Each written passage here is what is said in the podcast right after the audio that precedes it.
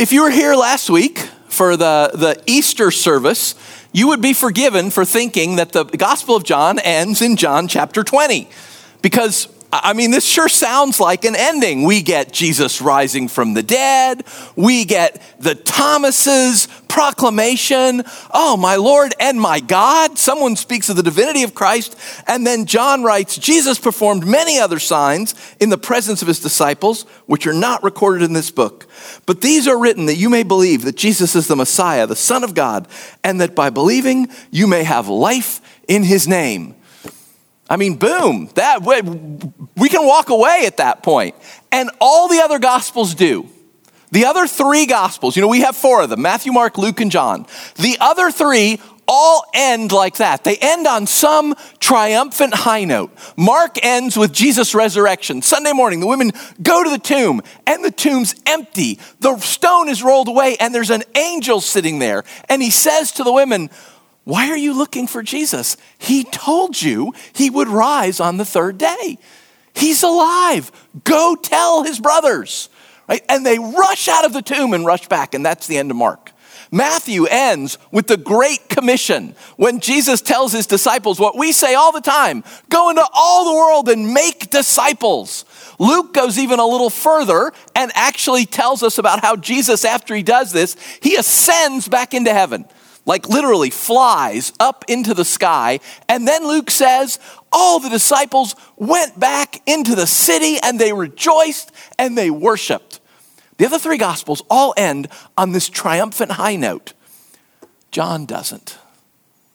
John is an old man writing 20, 30 years after the other gospels were written, and he has one more story to tell.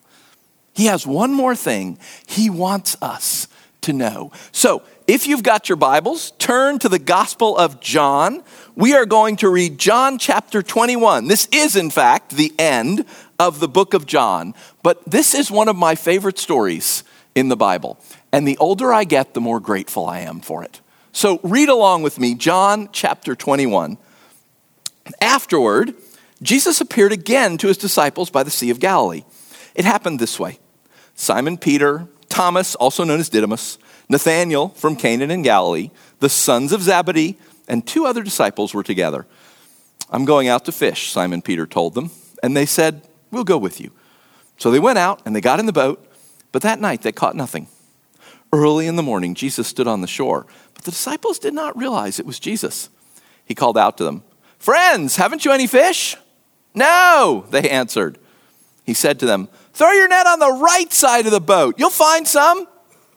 When they did, they were unable to haul the net in because of the large number of fish.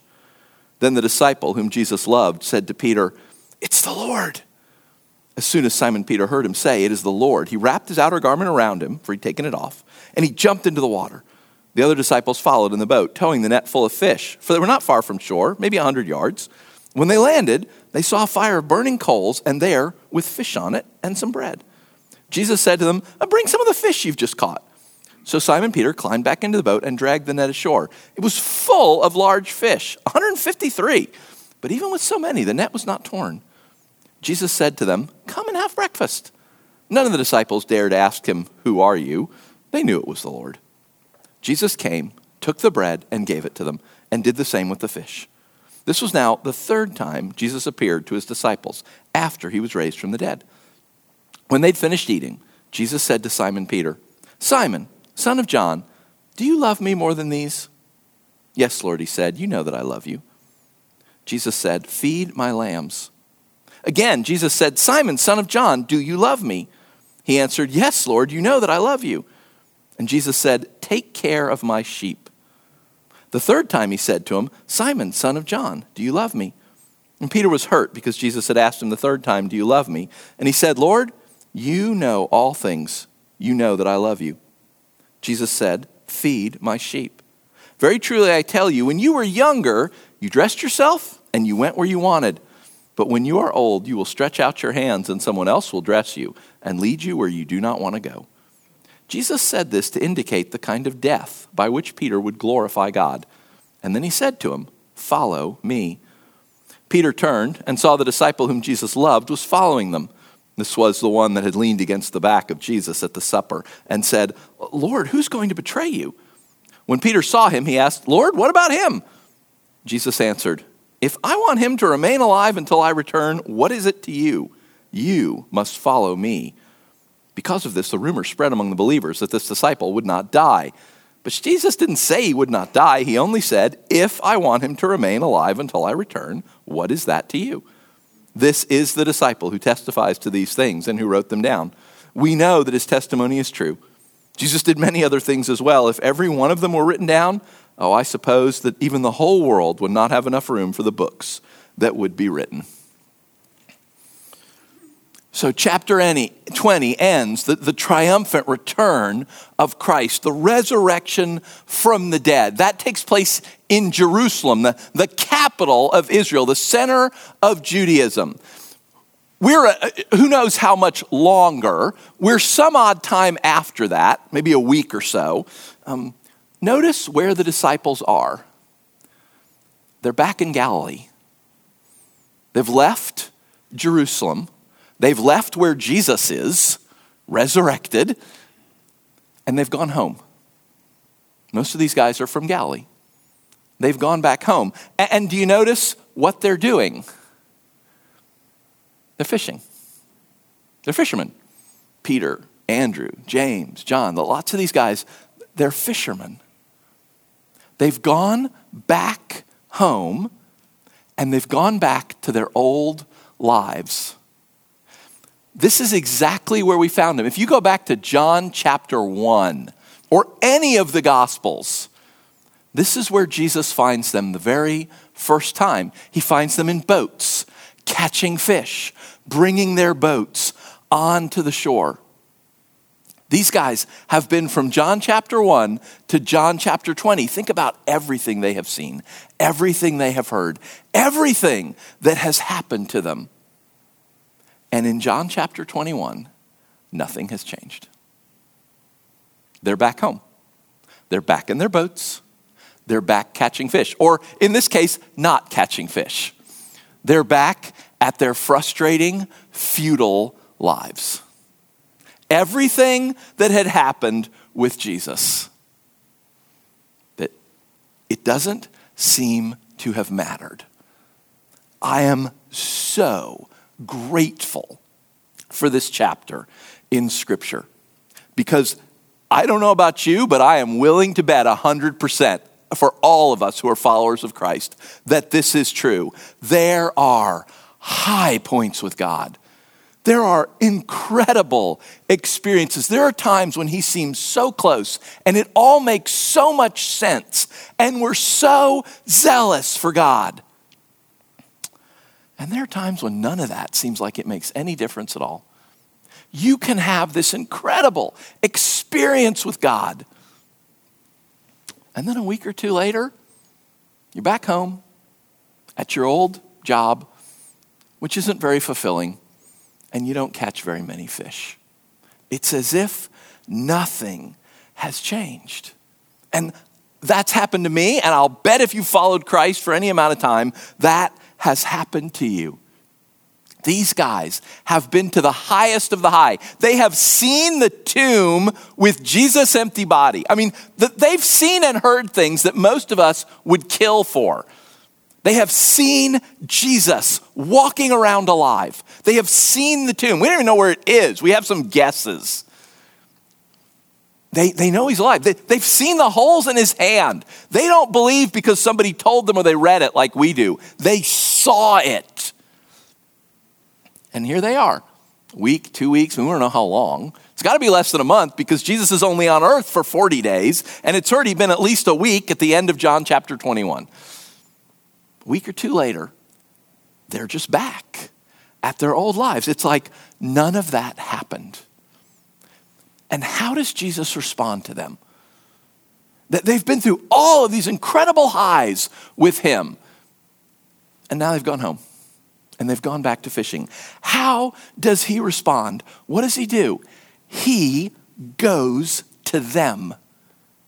He's on the beach when they're bringing the boat back in in the morning after not having caught anything. He comes from Jerusalem to Galilee. He meets them. He doesn't call him.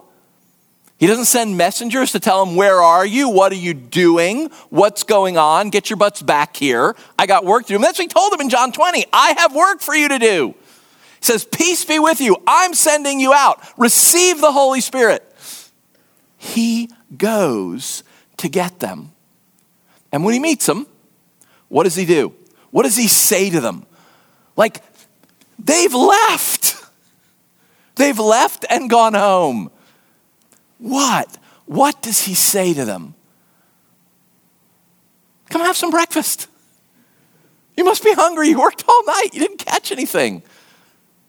Let me get you some food. They have walked away, and he comes to them and he feeds them. Also, did you notice? He helps them. They're trying to fish and they caught nothing. And he says, I think your net's on the wrong side. Why don't you, why don't you flip it on the other side? See what? I, I, bet there's some fish there. And they catch more fish than they've ever seen. More fish than it should be possible. Should have busted the net. They totally failed at being fishermen that night. They've gone back to their old lives and they've totally failed. And Jesus makes them wild successes. They are gonna, I mean, they're gonna make a ton of money off of all these fish if they go take them into the market and sell them and be fishermen. He makes them outstanding fishermen. and when John says to Peter in verse 7, it's the Lord, that's because we've seen this story before. It didn't happen in John. John didn't record it, Luke did. When Jesus first called Peter and Andrew and John and James, they were coming in on their boats to the beach from a night of totally fruitless fishing. They'd fished all night and caught nothing. And Jesus meets them as they come in and he asks Peter a favor. And they've met before, they have a bit of a relationship. He asks Peter, Will you row me out? you know, 20 or 30 yards because the crowd's too big on the, on the shore. Uh, they can't hear me. And Peter's tired, but he's like, okay, sure. And they row him back out of the boat, and Jesus teaches everyone, like I'm doing from, from up here down. He uses the water as an amplifier. Everybody can gather on the shore. He's up on the boat. They can all see him, they can all hear him, and he teaches them. And then he says to Peter, You guys didn't catch anything.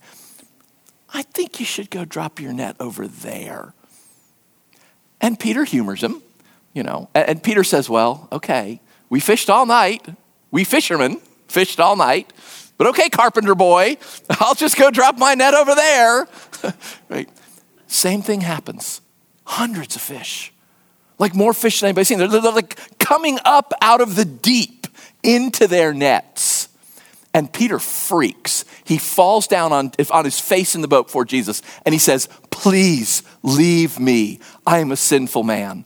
And I don't think he knew exactly what was going on, but he knew that he did not want to be around whatever it was that was in his boat. And Jesus picks him up and says, Peter, from now on, we're going to catch people, not fish. And Luke says they dragged their boats onto the shore and they left them and they followed Jesus. And you never see fishing boats again in any gospel until here. They've gone back. They've dragged those boats off the shore back into the sea and they've gone fishing again. And it happens again. Oh, guys, you didn't catch anything? Put your net, put your net on that side. And oh, the pennies start to drop who it is that can tell you where the fish are. And Peter, like, leaps in the water, swims to shore. We have no idea what he says or does. John wasn't there, John's in the boat. They drag it ashore, they all get there. Jesus has a fire, he's brought bread. He's like, I'll bring some fish. Let's have breakfast. And I love this. No one says to him, Who are you? they all know who it is. They know exactly who it is. And I suspect they're all feeling rather sheepish that they left, they bailed. They, they were in Jerusalem. Jesus says, I'm going to send you out. You're going to be my messengers. And then he disappeared again, as he was wont to do.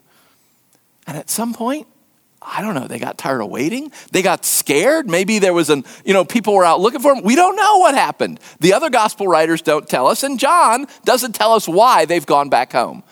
But they've gone back home and they've gone back to fishing, and Jesus comes after them. And he says the exact same thing he said to them the last time. I mean, hey, put your net, put your net over there. You, you want to be a fisherman? I can help you be a fisherman. No recriminations no accusations, no condemnation. Jesus comes and meets them. They have deserted him, and he comes to them. And his words to them are, You must be hungry. Come have some breakfast. It's all ready. I've got it all here. And then we get this great conversation between Peter and Jesus. And this is one of those places where I feel for the translators. You know, I, I, was in a translate Bible translation organization for 20 years. Translating words like love is hard. Love is a huge word in English. I can love my dog, I can love my job, and I can love my wife. Right? I could love to get a bite to eat. You can love can mean almost nothing and love can mean everything. It is this incredibly broad term in English. The language John's writing in, they don't have a word like that. They don't have a word that encompasses pretty much any positive emotion. Hey, you want to get lunch? Oh, yeah, I'd love to. Really? You'd, you'd love to? Like, this is the most important thing? Love? They don't have a word like that. They have little words that mean different things. So, how do you translate those into English? Like, do you, do you use one word like the text does, or do you add a lot of words to try and explain it? We don't like adding lots of words when we translate the Bible. But you got to understand, there's no word like love in their language. There's specific words. And Jesus and Peter are using two different words. Jesus says to Peter, Peter, do you love me? And he uses the word agape. And you've heard me talk about that before. It, it, it's unselfish devotion. It's considering someone else's needs more important than your own. It's being devoted to someone and to their good. it's more of a choice in their world than an emotion, although, of course, emotions come with it. Devotion has an element of emotion to it. But it's devotion. Jesus says, Peter, are you more devoted to me than to these? And we don't know what the these are. It could be the people, but it could also be the things. And I suspect it's the things. I suspect he's pointing at fishing boats and nets and fish and everything. Peter, are you more devoted to me than you are to being a fisherman? Now, what's the answer to that question? The answer, of course, is no. We know that. We saw Peter at the Last Supper when he was loudly proclaiming, Jesus, no matter what anyone else does, I'm with you. I'm your man. I'll die with you if I have to. And a couple hours later, when the Romans show up, he splits. And he sneaks in the courtyard where Jesus' trial is going on. And Peter's a northerner, and they can tell from his accent. Jesus is from Nazareth in the north. They have northern accents. And people are like, You're a northerner. you were with the, nor- the northern guy, weren't you? Jesus is a northerner. You were with him, weren't you? Three times, Peter loudly proclaims, I've never seen this guy. The third time, he says, May God strike me dead if I've ever seen that man before. He calls down curses on himself to prove that he's never met Jesus in his life. Peter, are you more devoted to me than to all of this? No, of course not. We all know he's not. And Peter says back to him, Yes, Lord, you know I love you. And he uses the word philia, friendship, affection. Peter, are you devoted to me? Oh, yeah, Lord. We're friends. Absolutely. Like Peter's finally being honest. All this other time, he's been full of bravado. I'm with you. I'm your guy. I'll never desert you. Peter, are you with me? Are you my guy? Will you ever desert me? Jesus, we're friends. I, I like you. That's what we are. We're friends. And what does Jesus say to him? Then feed my sheep. Not, What? I died for you and that's it? Philia? Friendship? Remember these, Peter? you know why those are there? Not a word. Just gives him his job back. Peter, I told you, we fish for people now. Leave the fish in the lake. And then he asks him again, Peter, do you love me? Agape. And Peter says the same thing back to him Yes, Lord, you know. Each time he says, you know, you know, Philia. You know we're friends. That's what I have to offer. We're friends. And so Jesus asks him a third time, and this time Jesus uses Philia. Peter, are we really friends? Really, are, are we friends? And Peter's hurt because Jesus asked him this time. Okay, Peter, you say we're friends. Is that true? Tell me, is that, is that really true? Are we friends? And Peter says, Lord, you know everything. Like, Peter knows who he is now. Peter knows what he can do. He knows that Jesus knows. You're not fooling him. He's God. We've, they've all realized who this is. You know everything. you know that we're friends. You know that's true. You know that's all I have to give, but you know I am giving it. We are friends. And each time Peter gives this basically lame answer, Jesus does the same thing. He gives him his job back. Then, Peter, take care of my flock. Peter, take care of my sheep. I gave you a job, Peter. Now go do it. And then he tells Peter this interesting story about how he's going to die and glorify God. Now, we don't know if they realized that at the time or if 80 year old John, I mean, Peter's been dead for 20 years when John writes this. If John's looking back and saying, oh, that's what he meant, we don't know. But John just told us that Peter's going to make it. Peter's going to glorify God. Jesus is bringing him back, and he is going to come back. He's going to glorify God. And then Jesus says to Peter, Follow me, which is exactly what he said to Peter three years ago. Maybe on this same beach, if not, somewhere along this coastal shore by, by Capernaum. When he said to them, Guys, we're, we're going after people, not fish. Come, follow me. He's done exactly the same thing. He, he did this with them once years ago. He lived with them, died for them, came back to life for them. They have left and gone home. And he comes after them again. And he says exactly the same thing to them guys, you follow me. And you know, Peter, being human, he tries to deflect it. He does do the same thing we all do. Well, what about him? Right? I mean, come on, it's not fair if I. And, and Jesus says the same thing he says to all of us. Yeah, that's not your story, buddy. you don't got to worry about him. How many times as a parent have you ever had to say that to your children? Right? This isn't about them, it's about you. And he reiterates it to Peter in the end. Peter, verse 22, you must follow me. That's what you need to do, Peter. You need to follow. I love this story. I'm so grateful that this story is in Scripture because this is real life. This is what happens. We have these high highs with God. And then a week or two later, it doesn't seem to matter. Or we crash and burn. We have these times when it's so clear and we're so on fire. And then a little while later, it isn't clear at all and we are not on fire. This is life. I so appreciate that a 70 or 80 year old Christian looking back on the life of Christ does not end with the triumph of Jesus' resurrection. The much younger guys, writing much earlier, that's where they ended the triumph of the resurrection. But this 70 or 80 year old man, he's the last. They're all the other apostles have died. They've been dead for a while. He's the last one. He looks back on it all, and the last thing he writes in his gospel is about how kind Jesus is.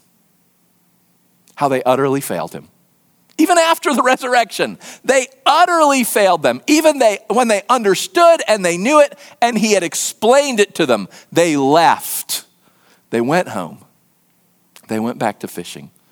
And the last thing John tells us is how kind Jesus was to them. No harsh words, no condemnation, no nothing. He comes back and does the exact same thing he did with them before. Literally, he makes them great fishermen. You guys are frustrated about fish? I can solve your problem. They are the best fishermen they've ever been. And then he invites them into something more. He talks to Peter. He lets Peter be honest. I mean, he's not ignoring it, he's not pretending like none of this ever happened. But he's saying to Peter, Peter, what do you got? And Peter's like, This is all I have. All I have is friendship. And Jesus says, okay, let's go. Follow me. If, that, if, if we're friends, if that's what you've got, I mean, Jesus is devoted to Peter. There are holes in his hand that prove that. And Jesus says to someone that he loves, Jesus loves Peter so much more than Peter loves him. And Jesus says to him, Hey, come on, let's go. We got work to do. We got to get out there. There are sheep to be taken care of. Peter, you need to follow me. Same thing he said to him three years ago. And he doesn't say it, it doesn't seem he says it with anger. It doesn't seem he says it with accusation. It's an invitation. Come on. And do you notice, verse 20, Peter turned and saw that the disciple whom Jesus loved was following them. They're walking. They're walking away from the boats. They're walking away from the fish. Peter's doing exactly what Jesus said. They've started walking, and Peter's following him. And 16, 17, 18 year old John, the guy who writes this, all these years later, he's following them too. They're doing it. Peter's doing it again. John tells us, oh, he's going to glorify, in his death, he's going to glorify God. You can read 1st and 2nd Peter and see what happens. You can read Acts and see what happens. But John ends his gospel telling us we utterly failed him. We left, we went home, we went back to fishing, and he came and got us again, exactly like he did the first time and they go with him. We know they go with him because when the book of Acts starts, which is literally the next page, they're all back in Jerusalem 30 days later. He brings them all back to Jerusalem and they all get set up and go again. I'm so grateful that John ends his gospel not on triumph. Because when I was 25, that's what I thought Christianity looked like. I thought it looked like triumph, strength to strength, slowly taking over the world that, that, that everywhere we went, we took territory for God. And we do, but we do it like this. We do move forward. 25 year old me thought it was just a straight shot, it was a sprint. 55 year old me knows it's a marathon. And you get turned around and you go two steps forward and one step back, and sometimes you go two steps forward and three steps back. And Jesus meets us and says, You look hungry. Let's have breakfast. Let's talk. You know, do you love me as much as I love you? No, you don't. Am I okay with that? Yes, I am. So let's go. We got work to do. But we got places to go. We got people to see. We got people to catch. That's what Paul, God will say to Paul in Corinth. It's like, oh, I have a lot of people in this city. You just park yourself down here. We have work to do. Jesus comes after us when we abandon him and forsake him and walk away. And he doesn't complain, and he doesn't accuse, and he doesn't condemn. Follow me. Same thing he says. He has to say that to us over and over and over again. Follow me, follow me, follow me. And he does.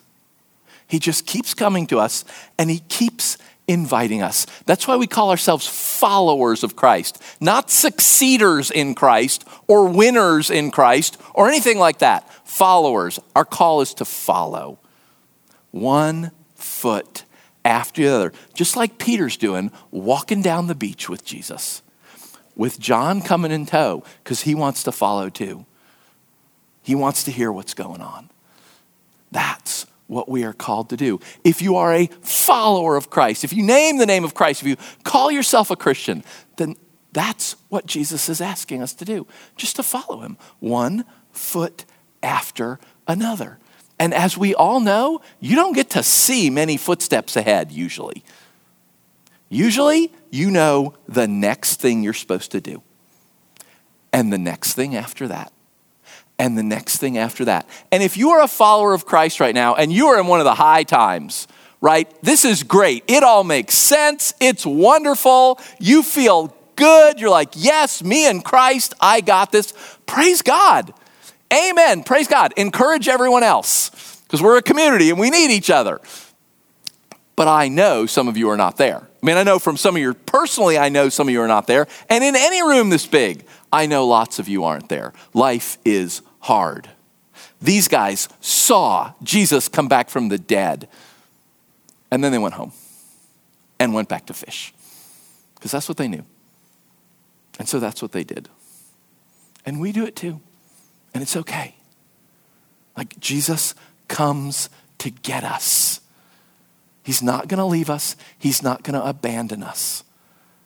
When we stop following Him, when we start going backwards. He comes after us, just like he came after these guys. He brings us back. If you are down on one of these, if some of you are, one more up here, and some of us are down here, right? It's okay. He knows. I mean, I think that's what Peter's saying to him Lord, you know everything. You know everything going on with me. You are under no illusions that I agape you. I don't. We're just friends. And Jesus says, Okay, well, then we got work to do, Peter. Let's go, follow me. Like, if you are down here and if you are in the I don't got it, I don't understand it, this doesn't work for me, just take the next step. You just got to follow. Right? What's the next thing he's asking you to do? Because, wow, this guy will come after you because he does have agape for all of us. There are hands in his, there are holes in his hands today, in eternity, in Jesus' kingdom. He still has a hole in his side. He considers it a badge of honor.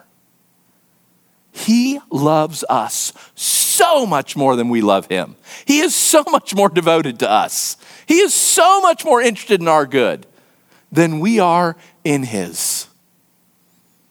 You know? And if you're just at that point where you don't feel like you can move, what's the next step? That's what following is. It's just one step after another. What's the next one step you need to take? And if you are on the up, if it does make sense, if it is good, then do what Jesus said to Peter a couple chapters ago. He said, Peter, Satan is going to come after you. He's going to sift you like one of those little squeezy things with flour. But I have prayed for you. And when you are restored, help your brothers. Wow, if you're up, then help your brothers and sisters who aren't. And if you're in the down part, then reach out to other people. What's the next right step? Because he wants you to follow. That's all he's asking us to be, is his followers. And he sure seems like he is okay with abject failure, with repudiation and rejection. This is the guy who asked God to forgive the Romans who were nailing him to a piece of wood. Whatever you've got, it's enough for him. He, he'll use it, he can work with it. Just keep taking the next step. Maybe it's a big one. I don't know. Maybe it's really tiny, right? Maybe we're walking like this.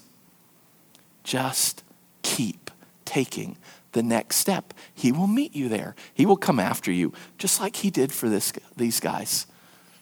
25 year old me thought it was a sprint. 55 year old me knows it's a marathon. I also know all the times I told him to leave me alone. I know the times I told him, I do not want to be your follower. Leave me alone. And what did he say? No. I know all those times when I said, I'm done, let go of me. And he said, No, I love you. You don't have to hang on to me, I'll hang on to you. What's the next step? You know? If you're up, great, praise God, encourage those around you. Wow, if you are down here, he will come for you. I guarantee it. He, he came for these guys. He will come for you. Just what's the next step? Let's pray. Thank you. Thank you, Lord. We are so, so grateful.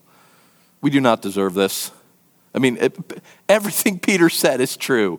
You have agape, devoted love for us, and we are your friends.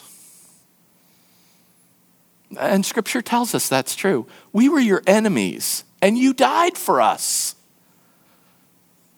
We hated you, and you loved us. I have tried to cast you away twice in my life, and you have refused. Thank you.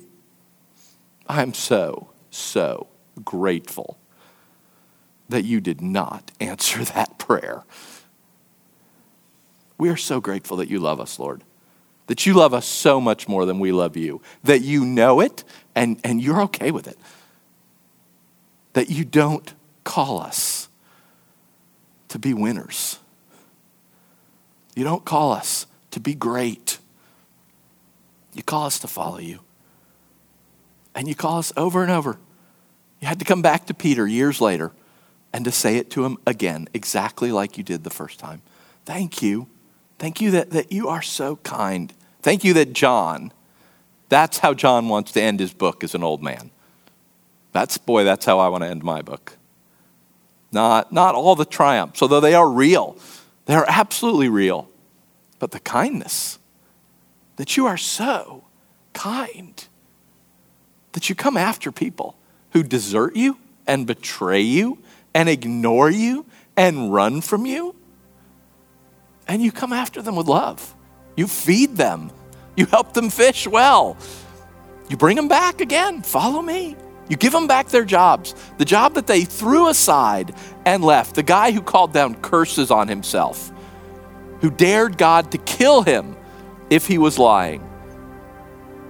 And you didn't. You, you restored him, you gave him back his job. Thank you. We are so grateful. Lord, I pray for my brothers and sisters who just are struggling to take the next step. That all, all this stuff we talk about in Easter, all this triumph, and everyone around them who seems so excited, and they are not, and they don't have it. Jesus, I pray you would meet them. I pray you'd come after them, just like you went after Peter, just like you went after John and James, just like you went after all of these disciples.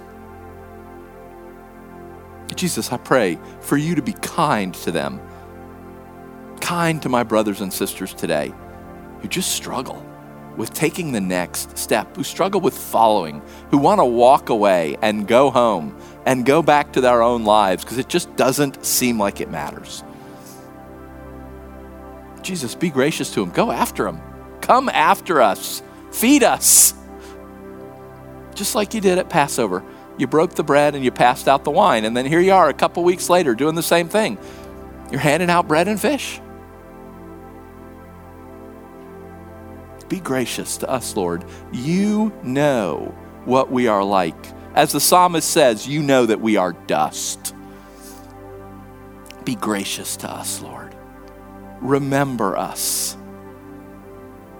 Do not turn away from us, though we turn away from you over and over and over again. Thank you that you love us, that when you said you would never leave us, you were not lying. And you never will. Thank you. Jesus, be gracious to my brothers and sisters who, yeah, they're just at the low points today. It does not make sense, and they do not understand it, and they're just gonna go back home and fish. Go after them, Lord. Find them, meet them, give them back their jobs, bring them back. Have them follow you again, just like you did for Peter, just like you did for John, just like you did for Thomas, just like you did for all these guys. Thank you, Lord. We always say that, it's always true. We will never get tired of it. Thank you. We are so, so grateful. So grateful for the truth that John leaves us with in his gospel that you are kind to those who fail you, that you are generous to those who do not live up to what we say, that you call us to agape love, but we don't have it. And still, you love us. Thank you. Jesus, we love you too. It is so much less than what you have for us. But we are your grateful people, and we do. And so, Lord, we pray, as we always do, in your name. Amen. If you are not a follower of Christ, then can I suggest that you're going to follow somebody in life? Follow this guy. Oh my gosh. Follow a guy who comes after you over and over and over again. Follow a guy who died for you knowing you would never die for him, and who did it with joy. Follow him because he is worth following. So let's remind ourselves, as we always do, we've set out this meal. There are stations at all four corners. There's gluten free down here, my right, your left. I'm going to pray over us, and then after I do, go get the elements, bring them back to your seats, go to whichever one is closest to you or has the shortest line, and then I'll lead us and we'll take them together. I thank you, Jesus. Thank you for the truth of what Scripture says. You died for us when we were your enemies. That you're not responding to us. As John himself will say in his letter, it's not like we loved you and you responded to us. It's that you loved us and you saved us, though we hated you and wanted nothing to do with you. We are responding to you. We remember, Jesus, that you told us to do this when we gathered, to remember, and we remember we remember that you loved us first, that you gave yourself for us first, that you saved us first, that we don't have to do anything to get you to love us. Peter certainly didn't. You already love us. And because you love us, then you call us to follow you. You give us jobs. You have things for us to do. You call us to obey you but not to get your affection or your approval. We have that already. We do it because you love us, not to receive it. Thank you. You are a wildly generous God. You take risks I would never take. Thank you. We are so grateful. Meet us, Holy Spirit, in this as we take the bread and the cup together and then worship again. Amen.